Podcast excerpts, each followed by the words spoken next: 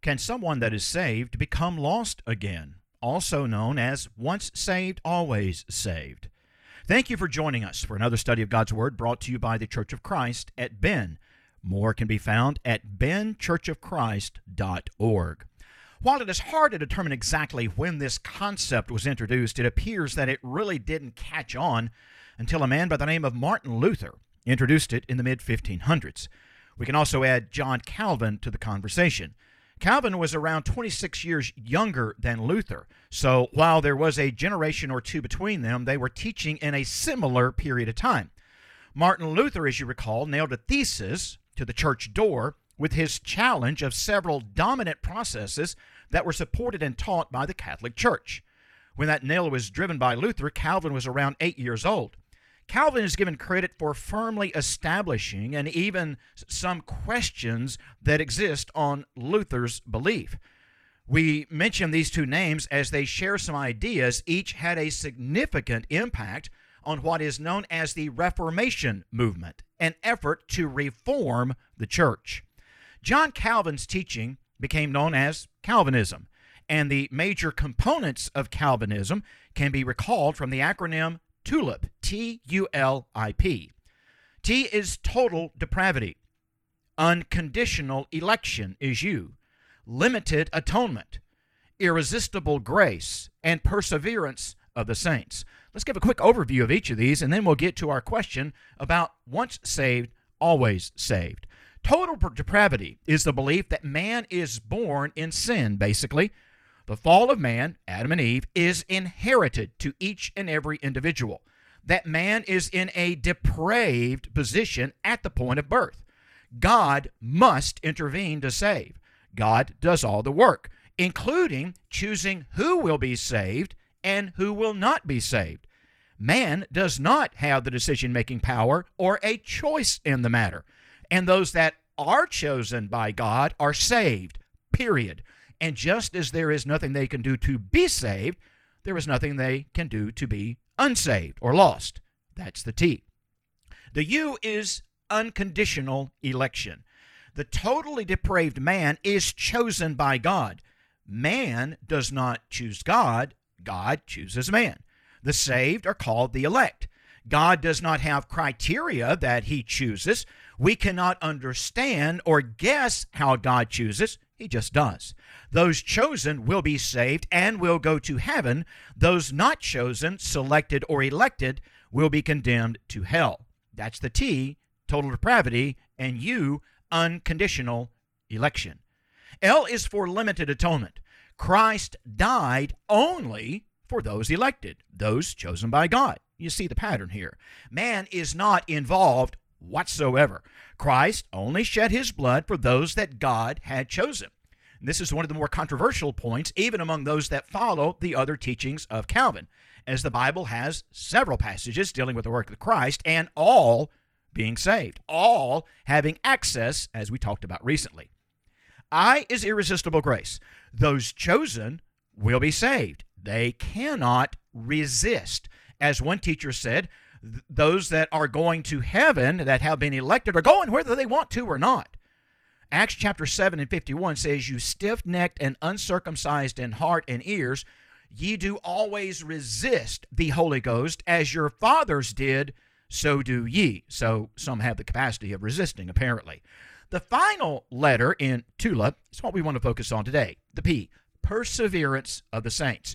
Those that are saved cannot lose their place in that saved position. Note that I don't believe or accept or support any of the points we have mentioned here. I believe that man is not born in sin, but that sin comes from transgression of the law, and that one must be of the age of understanding or the age of accountability to know what law is in order to transgress it. I believe that God has an open-door policy, if you will, that gives access to whosoever will.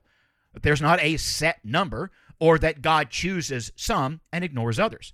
I believe God has done his part in grace. He has shown in giving man the plan, in giving man the process in the shedding blood of his Son, his only begotten Son, and that man does have a choice, choosing God or not choosing God, free will. which removes the concept of irresistible grace. Grace is for all, and we can choose to accept or ignore. So let's talk about the P, perseverance of the saints.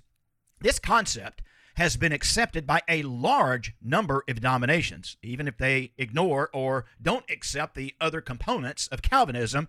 The perseverance of saints, once saved, always saved, is something that has been accepted by a large number of denominations.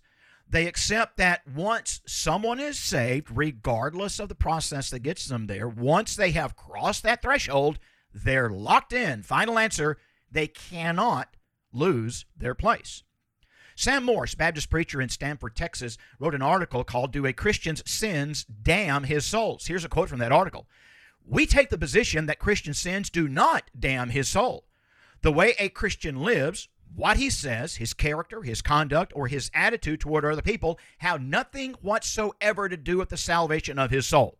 And all the sins he may commit, from murder to idolatry, will not make his soul in any more danger." Again, Sam Morris. Billy Graham. "When you receive Christ into your heart, you become a child of God and have the privilege of talking to Him in prayer at any time about anything. The Christian life is a personal relationship to God through Christ Jesus. And best of all," Graham said, "it is a relationship that will last for all eternity.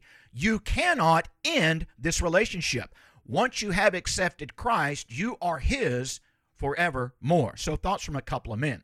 So let's look at some thoughts from the Bible, as there are a number of passages that talk about this. In Revelation chapter 2, "Be thou faithful unto death," verse 10. "I will give thee a crown of life." A crown of life when? Remaining faithful. Faithful once and locked in? No, faithful until, or as King James says, faithful unto death. Even at the point of losing your life, which the book of Revelation speaks a great deal about, that suffering would come. "Be thou faithful unto death, I will give thee a crown of life." In 2 Timothy chapter 2, "If we believe not, yet he abideth faithful," we can go from a state of believing to a state of not believing. Verse number 13. Hebrews 10, "If we sin willfully after we have received the knowledge of the truth, there remaineth no more sacrifice for sins." Romans chapter 11, "Behold, therefore, the goodness and the severity of God. On them which fell, severity, but toward thee, goodness, if thou continue in his goodness. Otherwise," if you don't continue in his goodness, "otherwise thou shalt be cut off."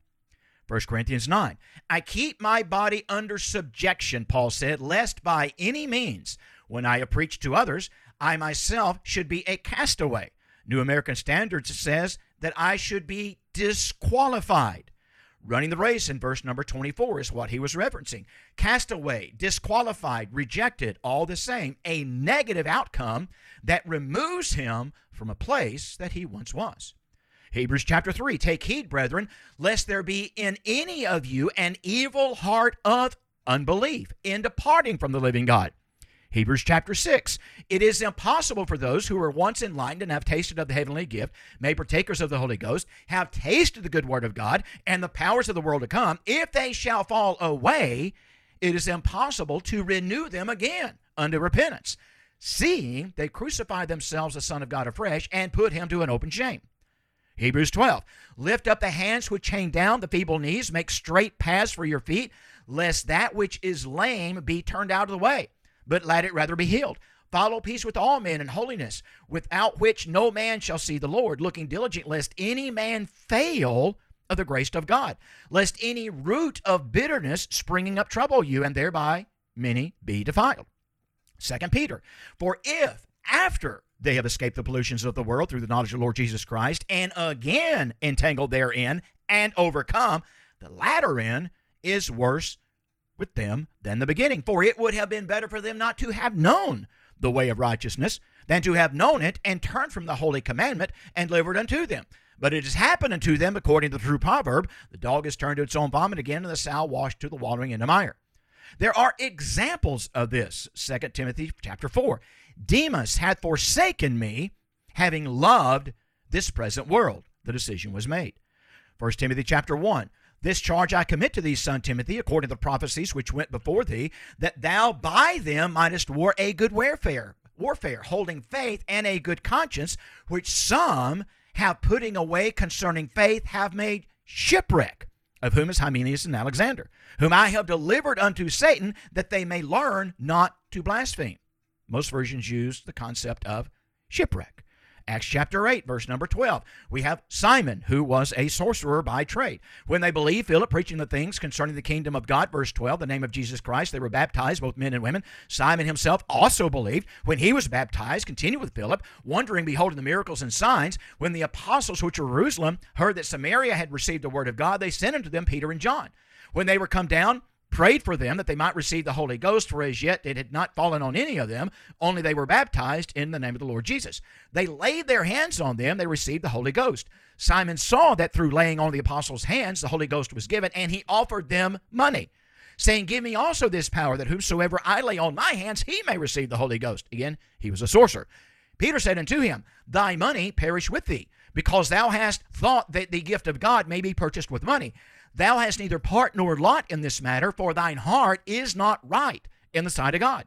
Repent therefore this of thy wickedness, and pray God, if perhaps the thought of thine heart may be forgiven thee. For I perceive that thou art in the gall of bitterness and in the bond of iniquity. And then answered Simon, said, pray ye to the Lord for me, that none of these things which you have spoken come upon me. If you want a copy of the scriptures, of these scriptures and others, email us, radio@benchurchofchrist. We'll be happy to share these so you can read and study on your own. So what are some of the phrases we have covered here very briefly? Faithful unto, abide faithfully. If we sin willfully, there is no more sacrifice. Continue or be cut off. Disqualified, cut off, fall away. Fall from grace, entangled and overcome, where the latter end is worse than the beginning. Faith is shipwrecked. Your money perish along with you.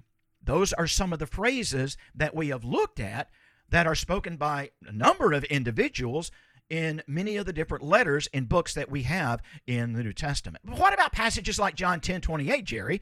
Given to them eternal life, and they shall never perish, neither shall any man pluck them out of my hand. Well, this is referencing sheep hearing his voice, if we go back and look at the context, and following that voice, not giving heed to another shepherd that would draw them away, as we've talked about recently, maintaining access to that grace.